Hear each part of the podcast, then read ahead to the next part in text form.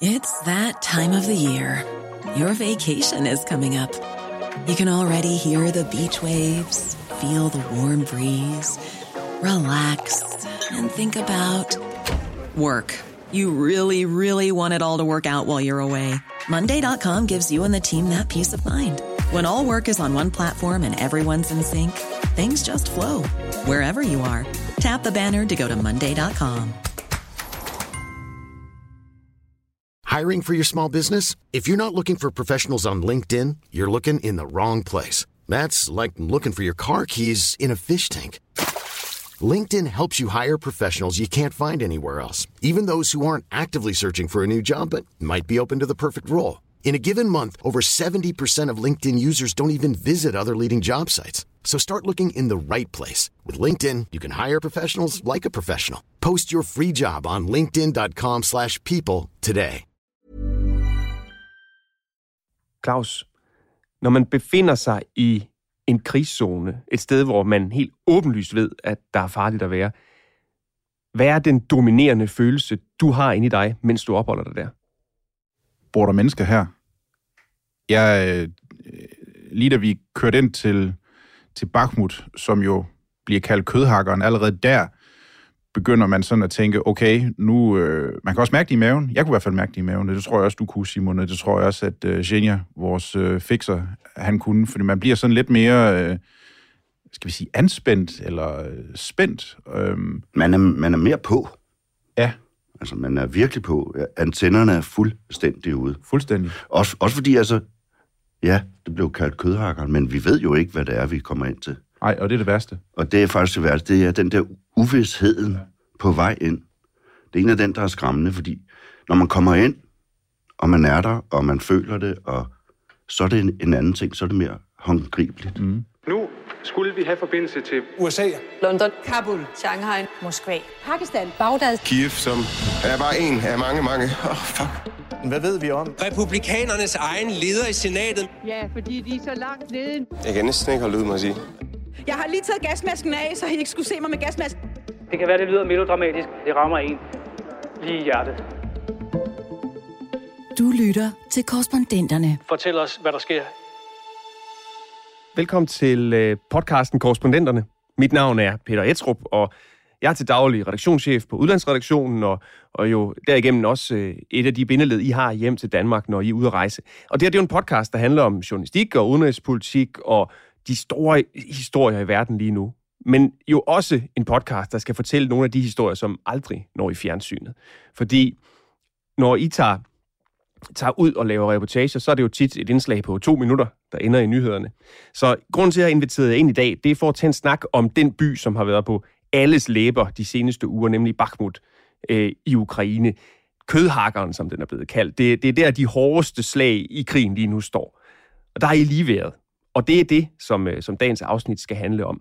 Og, og her på det seneste, så må man jo sige, at kampene de er i den grad blevet, blevet intensiveret omkring den her by, øh, og omkring minebyen Soledar, som russerne siger, de har indtaget. Der er stadigvæk kampe osv. Der er ikke meget by tilbage, når man ser på, på dronebillederne. Øhm, og alt sammen, så skulle det altså være en del af russernes mission om at forsøge at indtage den her by, Bakhmut.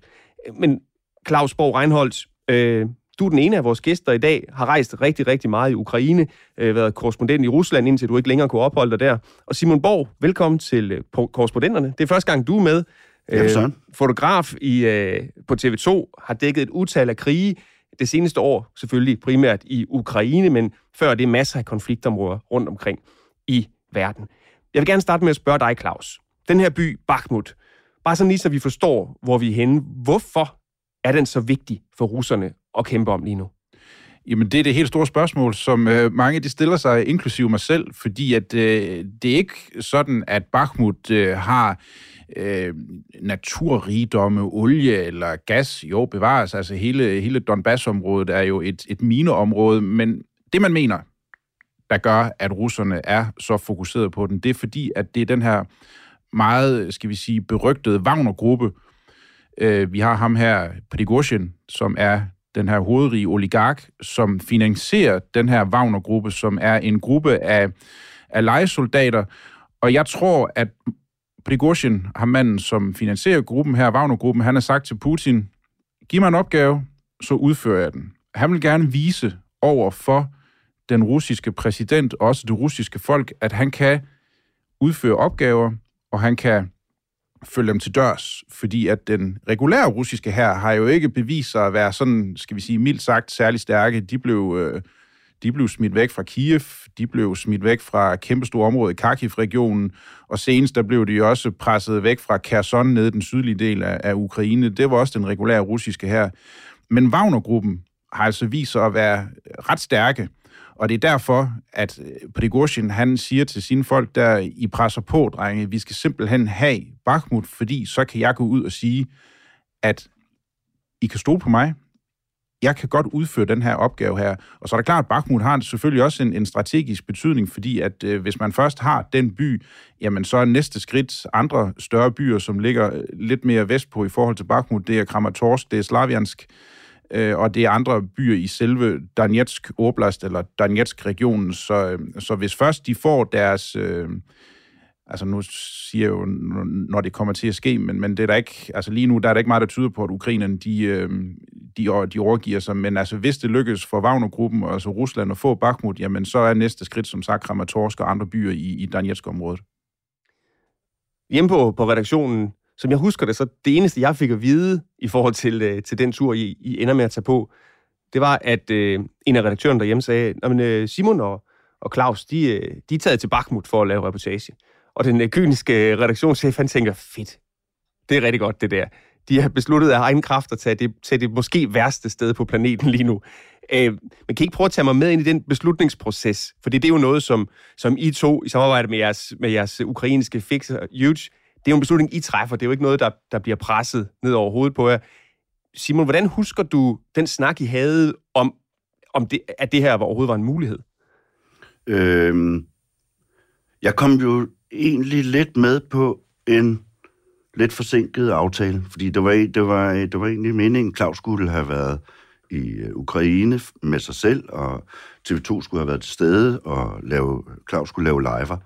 Men så kom øh, verden ifølge News og ville have noget, så jeg blev sendt med. Ud vores udenrigsmagasin på, ja, på News. Ja.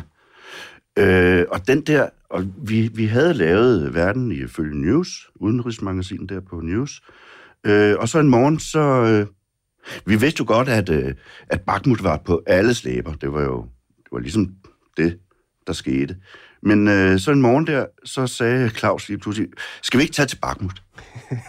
Slyngede det ud der, lige til morgenmaden. Øhm, og det... Så sad, så sad Hughes og jeg jo lige og grublede lidt over den. Og så øh, min første reaktion, det var faktisk, jo, lad os da gøre det. Hvad får dig til at, hvad får dig til at tro, at det øh, var sikkert at gøre, Claus?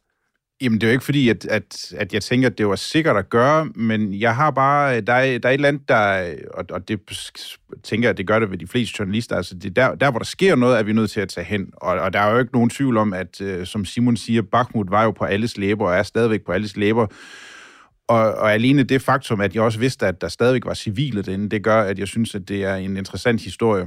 Øhm, altså, så derfor, ja, jeg slyngede det måske ud til morgenmaden der, og, og Shania eller Huge, som han også hedder, han, øh, han blev sådan lidt... Øh, det er den ukrainske fixer i Vores ukrainske fixer, ja, han blev sådan lidt... Øh, hvad? Det, det, det, du kan da ikke bare sidde og slynge sådan noget ud, inden jeg har fået min morgenmad. så han blev lidt øh, stram i betrækket. Taget, taget på sengen. Ja, det må man sige, og, og, og vi har også talt om det efterfølgende. Altså, han var selvfølgelig med på den, han skulle lige have sin morgenmad, og så kunne han selvfølgelig godt se, at øh, jo, selvfølgelig, altså, skal vi da prøve at tage dig til.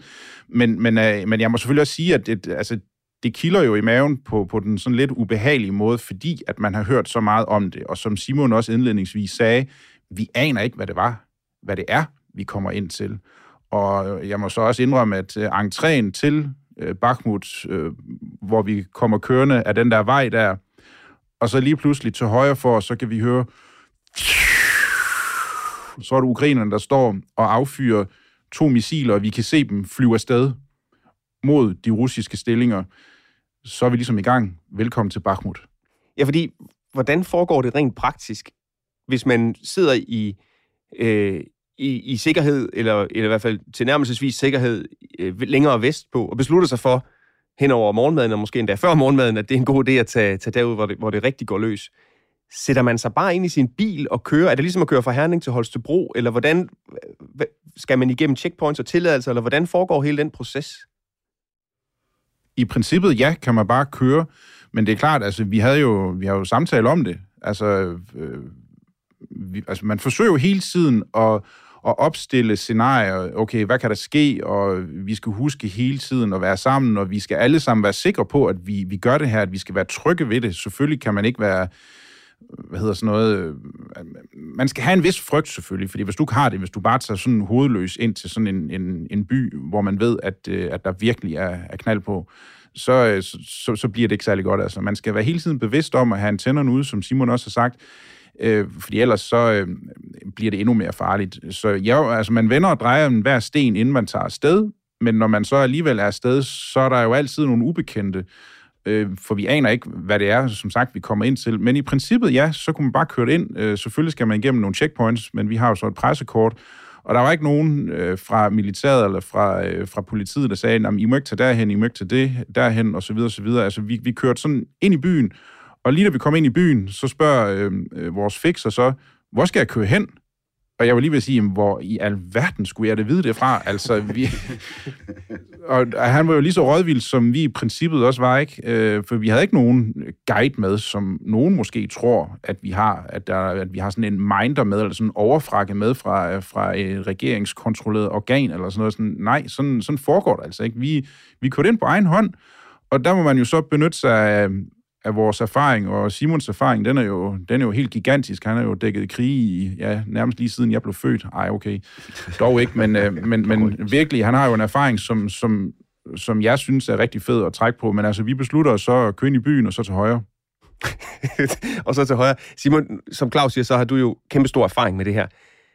Når man står hjemme på hotelværelset og ved, nu skal vi hen et sted, hvor det kan blive rigtig spændende, hvad, hvad pakker man i sin kuffert? Altså sådan helt lavpraktisk helt lavpraktisk, så har man jo sit tv-udstyr. Det er jo derfor, man er der. Man er der sådan set for at lave tv, fordi ellers så... Øh, ellers er der ingen idé i at være der, hvis ikke vi, der er et, et, øh, noget, der kommer ud af det. Ellers, ellers er det sgu for farligt.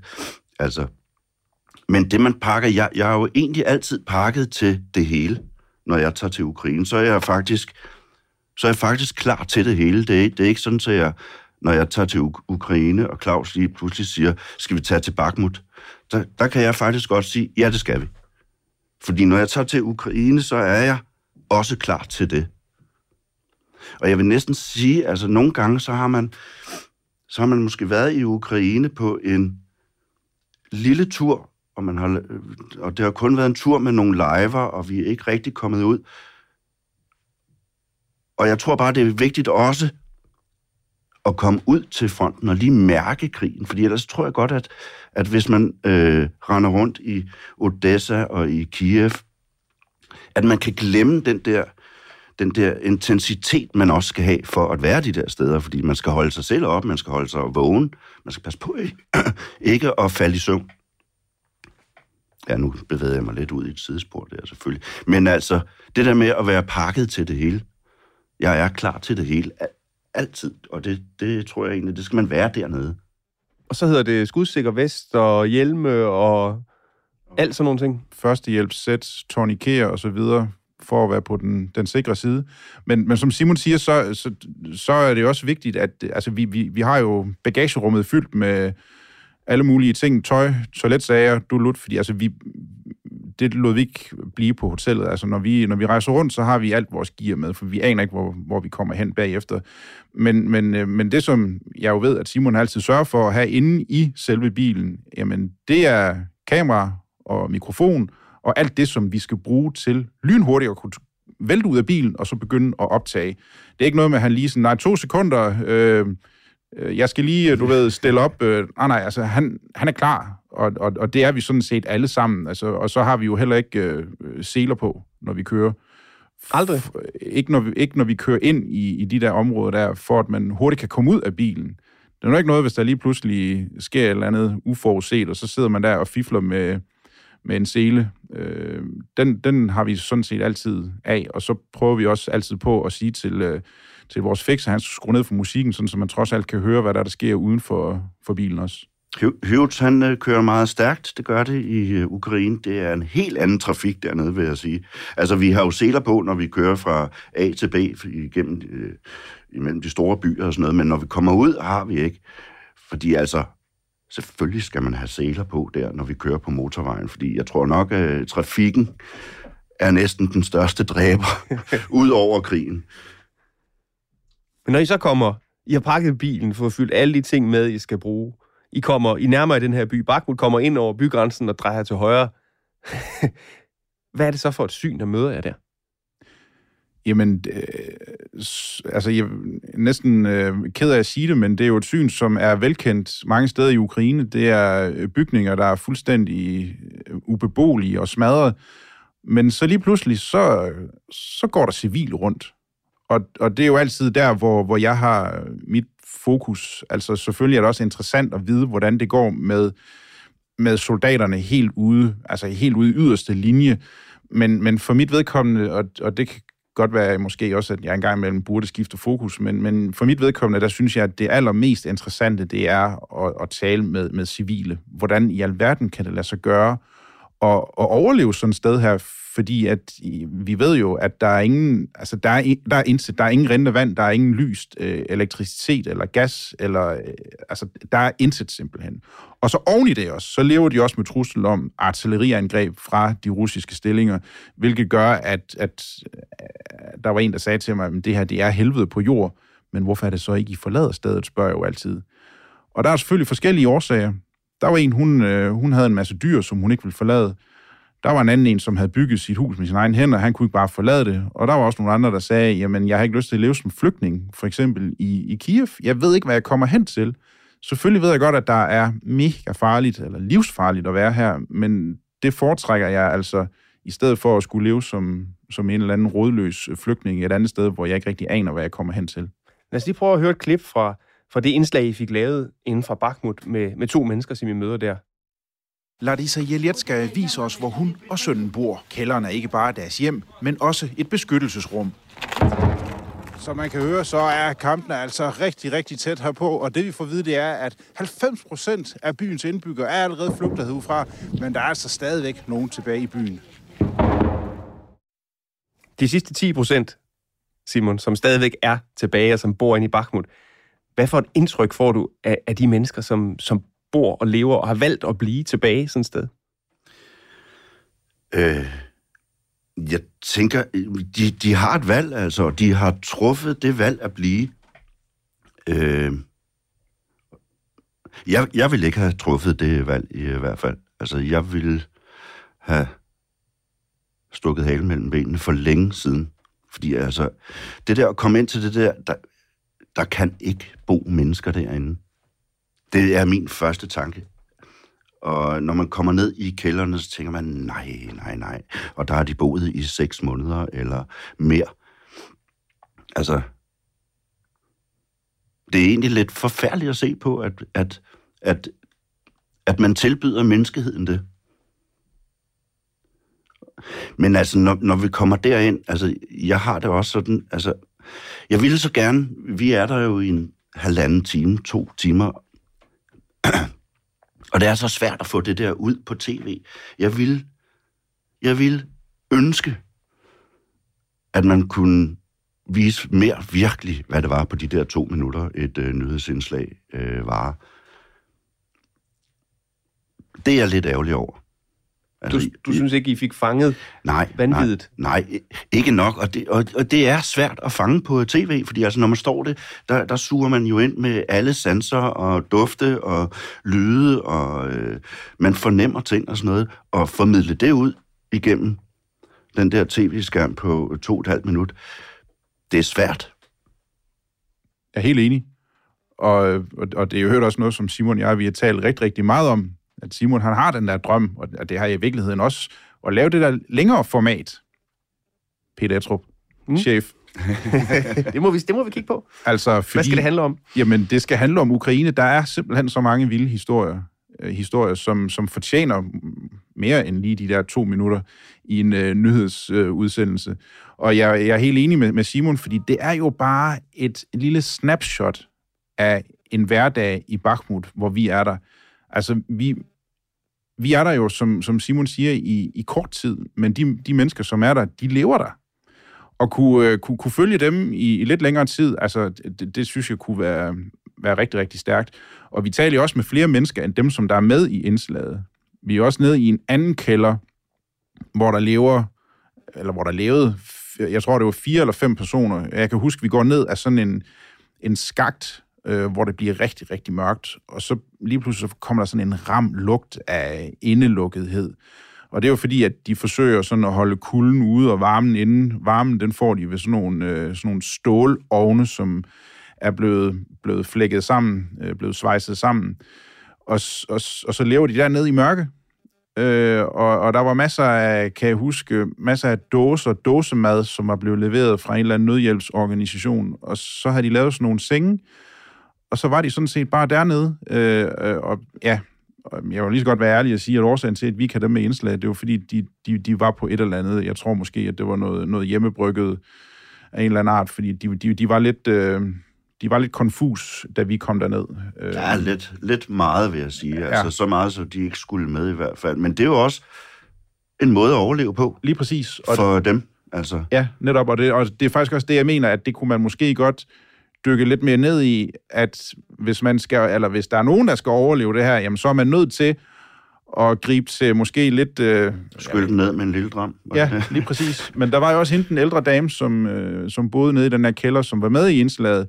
Hun havde nogle, nogle, øh, nogle piller, og, og det er vi heller ikke med indslaget, men hun sagde til mig, at øh, jeg er nødt til at tage de piller her, fordi at de beroliger mig. Det gør, at, øh, at jeg trods alt ikke ikke er ved at dø af skræk hver evig eneste dag. Fordi det, man også kan huske på, og det kommer måske heller ikke sådan særlig, øh, skal vi sige, sådan frem i indslaget, men det er den der konstante lyd af brag.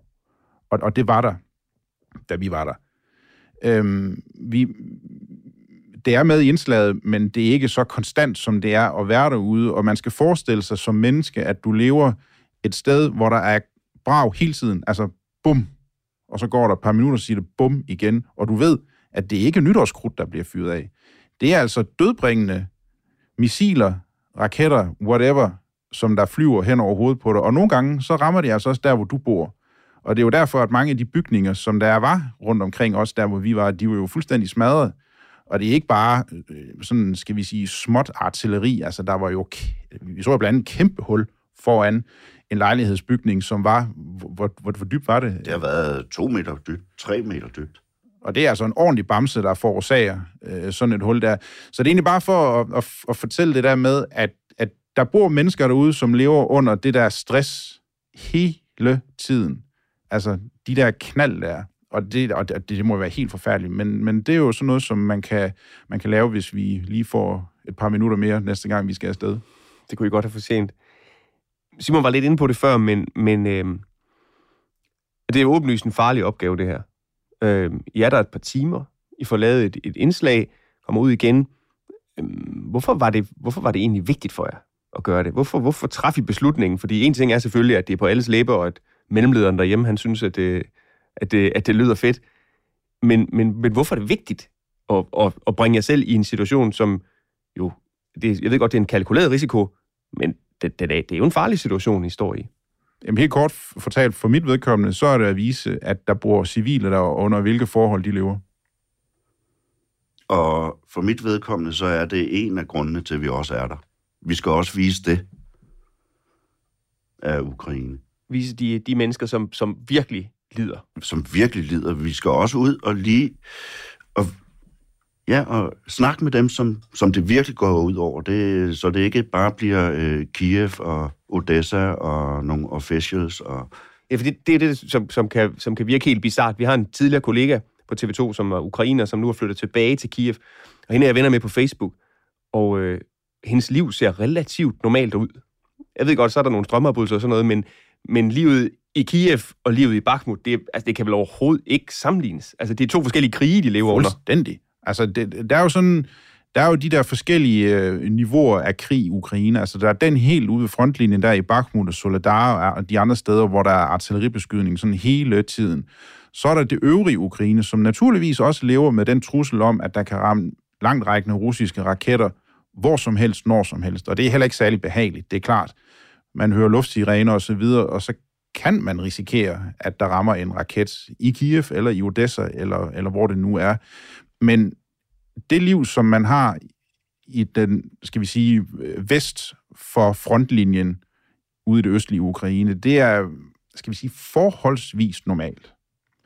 Ikke dermed sagt, at man kan sammenligne det med, med Vejen, eller, eller Roskilde, eller København, eller hvad ved jeg her i Danmark overhovedet ikke, fordi som sagt, man har stadigvæk den trussel om, at der kan altså godt ramme øh, de her langtrækkende russiske raketter. Men det liv, der er ude ved frontlinjen, og det som Simon han også siger, vi en gang imellem, så er vi altså nødt til at tage helt derud, for lige at minde selvfølgelig os selv, men i, i den grad også seerne, øh, mediekonsumenterne i Danmark, minde dem om, at det her, det er altså en krig, der, der foregår. Det er ikke kun øh, den her trussel om langtrækkende raketter, der, der, der truer øh, Ukraine, men det er så sandelig også det her med artilleri, konstant artilleribeskydning hele tiden, som præger livet for mange ukrainer. Og så, så øh, tror jeg også bare, altså det er også vigtigt for mig i hvert fald, og også for dig, Claus, altså at komme derud, som jeg også sagde for lidt siden. Altså, man skal lige ud og, og mærke det og huske på det. Fordi det er jo trods alt, altså det er det, vi er nede og rapporterer om. Ja. Også. Så, så man skal lige holde den oppe. I lavede et andet indslag, øh, som, øh, som gjorde et meget stort indtryk på mig, og som jeg ved, 19-redaktøren, øh, der sendte det lørdag, sagde, at da det rullede hen over skærmen, der blev der meget stille ude i afviklingen, som han sagde.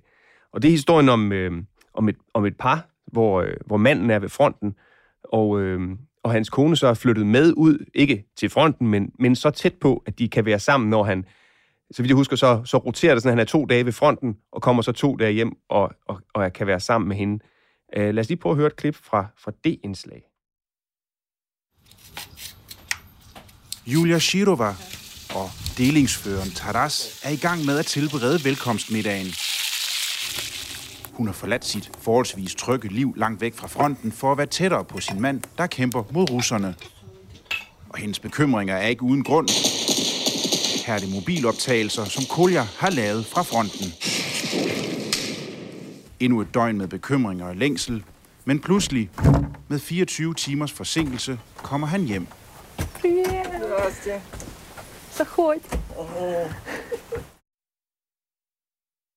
Jeg hørte første gang om, at I var ude for at lave det her indslag øh, et døgn eller halvandet, før I blev færdige med at lave det.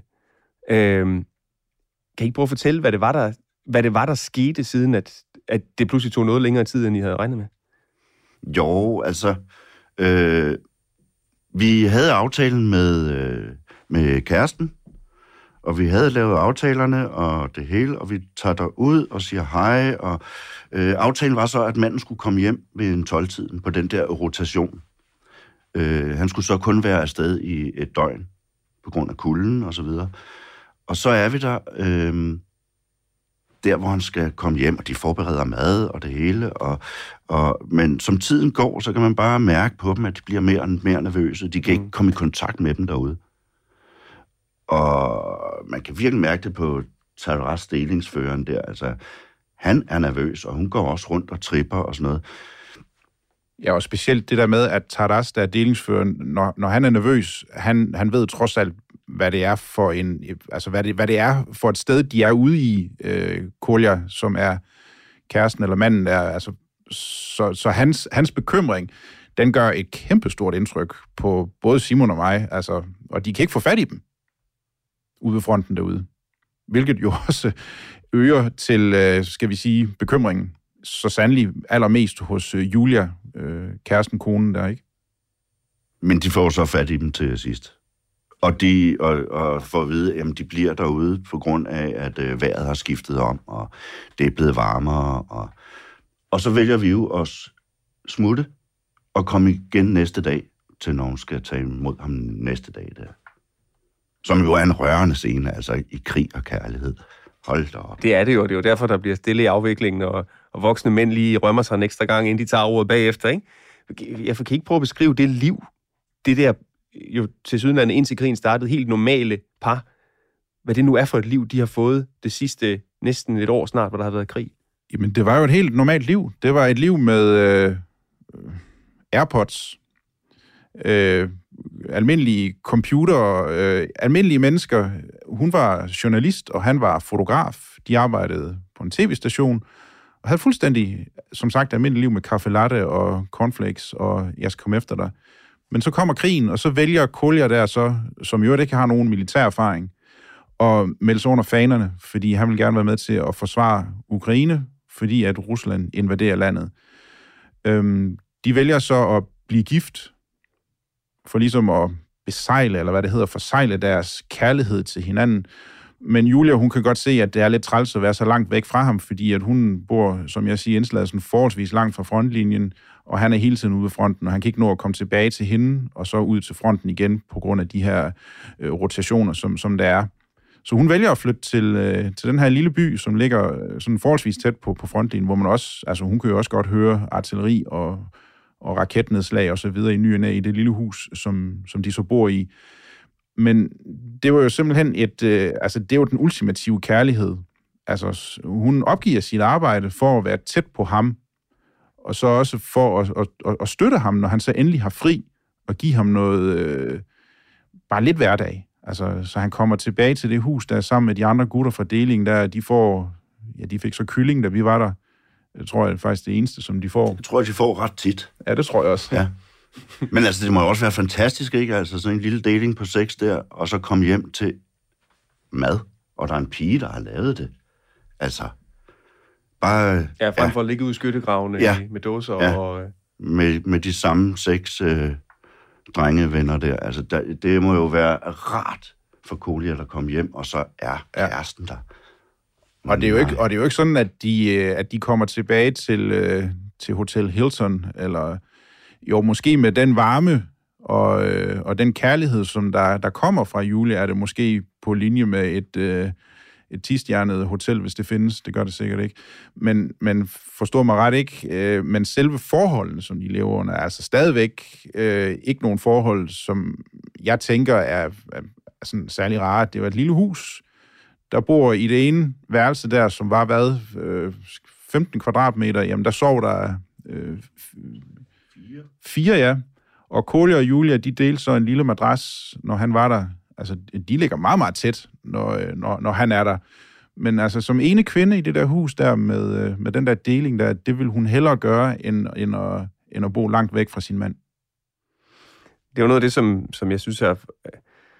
Nogle af de historier, som har rørt en mest under den her konflikt, er jo nogle af de der personhistorier om, hvordan nogen har offret øh, hele deres liv. Altså, en fotograf, der lige pludselig beslutter sig for at sætte kameraet fra sig og samle geværet op, og en journalist, der, der vælger at flytte så tæt på fronten, som det nærmest kan lade sig gøre, fordi hun gerne vil være, være tæt på manden og hjælpe ham og soldaterkammeraterne.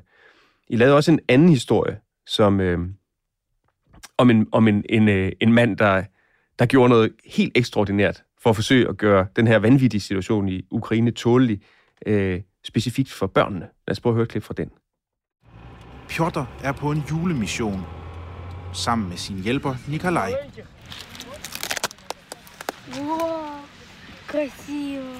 I'm happy because the kids they've been uh, very surprised. Julen i år sker i skyggen af krig, men Piotr håber, at gaverne gør en forskel for børnene. Maybe one day they will become uh, grandparents, grandmothers, and they will tell the story about the Ukrainian war to their own kids. Maybe they will remember that one day I remember that Santa Claus came and gave me this. Jeg sidder og smiler, når jeg hører det igen. En helt fantastisk mand.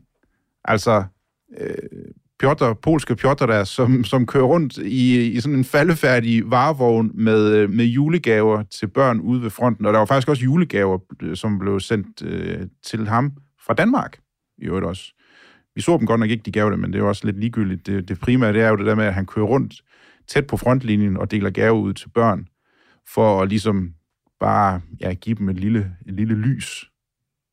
Altså, men et at, håb. Altså, det, der er utroligt ved ham, og ved mange andre, det er den der type mennesker, som man, man finder i, i, krige og i katastrofer. Altså den der type mennesker der, der bare tilsidesætter alt simpelthen ja. for at, at hjælpe andre.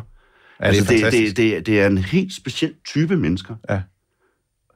Altså, de har et eller andet fællestræk. Ja, det er rigtigt. Og, jeg- men jeg er helt enig. Altså, jeg, nogle gange, øh, altså, jeg er blevet sådan meget, øh, skal vi sige, ikke emotionel, men sådan, jeg kan godt mærke nogle gange, så presser tårne sig lidt på i, i øjenkrogen, og, og specielt når man taler med sådan nogle mennesker der, fordi at jeg synes, altså, prøv at høre, du, du, har, du, du har opgivet et, et, et trygt og et sikkert liv i Polen, og så kører du helt ud, altså helt derud til frontlinjen, hvor der, altså, der er farligt at bevæge sig derude. Men det gør han, fordi han gerne vil gøre en forskel for nogle mennesker, som, som bor derude. Det synes jeg er, det synes jeg er ret fantastisk. Altså. Og, og, så, og jeg synes også, det han sagde til sidst her, det, og det, det er det, jeg synes var så rørende, at, at han håber, at de børn, som har fået den gave her, at de på et eller andet tidspunkt i fremtiden vil huske tilbage, selvom der var krig, det var når krigen engang sluttede, slutte, at selvom der var krig, så kom julemanden altså med en gave. Det synes jeg var, jeg synes, det er smukt sagt. Ja, det er en fantastisk historie. Kampene, de fortsætter jo i det område, øh, også nu efter I er taget hjem. Øhm, hvad mangler ukrainsk militær? Hvad er det, der skal til, for at de kan holde den her by og holde russerne stangen? Kan de fortsætte med bare at stå i hver sin skyttegrav med hver sin artilleri frem og tilbage, eller er der en sandsynlighed for, at byen falder til den ene eller den anden side? Altså, vi ved, at øh, ukrainerne, de, øh, de, de gør alt, hvad de kan for at, og, øh, at forsvare Bakhmut. Øh, vi opholdt jo os i en by, Slaviansk, tæt på, øh, altså forholdsvis tæt på, på Bakhmut der. Og, øh, og, og der var den ene aften, hvor vi hvor Simon han sad i sengen og, og redigerede. Der var ikke øh, noget elektricitet, så han sad med sin pandelampe på. det, ja, men, men jeg var i øvrigt, så Simon har sådan en, en tendens til at redigere i, sådan i de mest mærkelige stillinger, altså sådan på, på knæ øh, hen over en stol. Og, nå, men her der sad han altså i sengen øh, og redigerede, og så lige pludselig så kommer der et kæmpe drøn, altså, og det er sådan, ja, det er virkelig sådan, så, så, så væggen, Væggen, væggen rystede. Ja. Jeg sad op ad væggen der. Altså, når man, når man får den der med væggen ryster, okay. Ja, så er det ikke bare artilleri, så er det altså en, en ordentlig bamse, der er blevet sendt afsted. Nå, men årsagen til, at jeg vil fortælle det, det er fordi, at i den by, der ved vi, at der var en stor koncentration af ukrainske soldater, som lige præcis tager ud til Bakhmut. Altså, der er jo den her øh, rokade, altså sende friske folk ud, og også flere folk ud. Og det ved russerne så angiveligt også, og det er jo derfor, at de så forsøger at afskære ukrainerne fra at sende friske folk ud til frontlinjen. Men det er egentlig bare for at fortælle, at ukrainerne de gør rigtig, rigtig meget for at forsvare Bakhmut. Hvis vi sådan taler om, om, øh, om våben og så videre, jamen det ukrainerne har, har brug for, det er det, som de altid fortæller os, jamen det er moderne kampvogne, moderne tanks, som det også nogen kalder dem. Altså de her pansrede øh, dræbermaskiner, dem har de behov for, og de har behov for mere artilleri. Altså, i bund og grund har de behov for, for stort set alt, for at kunne holde russerne stangen. Men noget andet, som jeg også blev mærke i, det var, at, at de ukrainske soldater, vi talte med, de, de, de fortæller jo, at, at efter at man i Rusland tilbage i, i efteråret mobiliserede de her øh, officielt 300.000 mennesker, øh, man indkaldte mænd og kvinder, mestendels mænd, som skulle ind i den russiske hær for at, hjælpe til med den her invasion i Ukraine. Øhm, det antal, der er kommet ned til frontlinjen nu, det siger de ukrainske soldater, det kan de godt mærke. De kan godt mærke, at der er langt flere russiske soldater, som laver de her offensiver. Og, og, og de ukrainske soldater siger, at det faktisk er skræmmende nogle gange, fordi hvis det er sådan, at en ukrainsk deling er på, lad os sige, 10 mennesker, så den deling, som der kommer op fra den russiske side, som angriber, den er måske på 50, og de bliver bare sendt afsted. Altså sådan nærmest øh, altså skræmmende, sådan Walking Dead-agtigt, var der en ukrainsk soldat, der sagde til mig, de kommer bare gående imod, mens de ukrainske soldater så skyder mod den her offensiv af fodsoldater, hvilket er ikke moderne krigsførelse. Det er sådan noget, som man har set i Første Verdenskrig, altså de her skyttegravskrige, hvor folk bare bliver sendt afsted, og så bliver de meget ned. Men det er sådan, i hvert fald det, som de ukrainske soldater fortæller os, at russerne de gør nu, og de kan tillade sig at gøre det, fordi de har så mange soldater i deres delinger, blandt andet efter den her mobilisering på 300.000 mand. Igen, det er jo ikke noget, som jeg ved. Jeg har ikke været helt derude og se, hvordan det er, det foregår, men det er det, de ukrainske soldater fortæller os. Og det gør altså en, en forskel i, i, i russernes favør nogle steder, men det betyder så også, at de mister enormt mange mennesker. Der der er tilnavnet kødhakkeren. Det er, det er jo historie, man hører ud fra fronten, det der, og, og viser jo også, at, at russerne jo langt hen ad vejen ikke interesserer sig så meget for de menneskeliv, der måske måtte gå tabt, men hver meter, der er vundet af Ukrains territorie, det er man villig til at ofre rigtig mange soldaters liv for. I skal begge to tilbage til Ukraine igen. Det, I har ikke mistet lysten, selvom øh, I lige kommer fra, fra noget af det værste. Claus, du skal afsted igen om nærmest lige om lidt, ikke? Om, på mandag. På mandag. Og Simon, du skal i hvert fald øh, hen imod øh, årsdagen. Jeg til årsdagen, ja. Ja. Hvad for nogle historier kunne I godt tænke jer at fortælle næste gang, I kommer derned?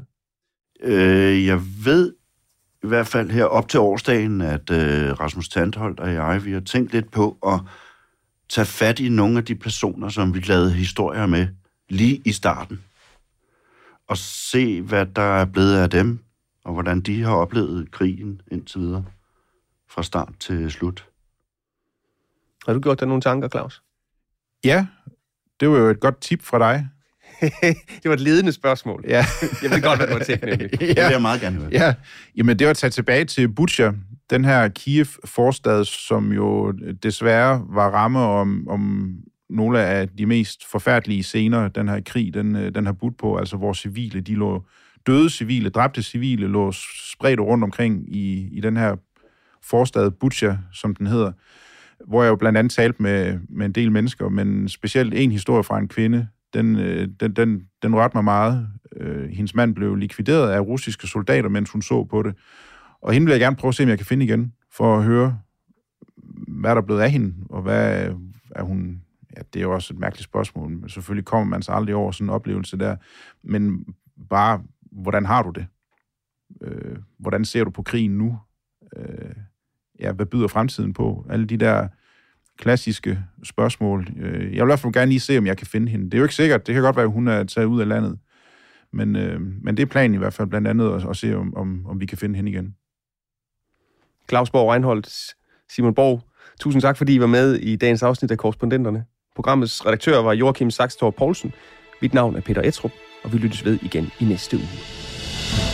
Nu er det slut. Jeg synes, det er helt forfærdeligt, altså.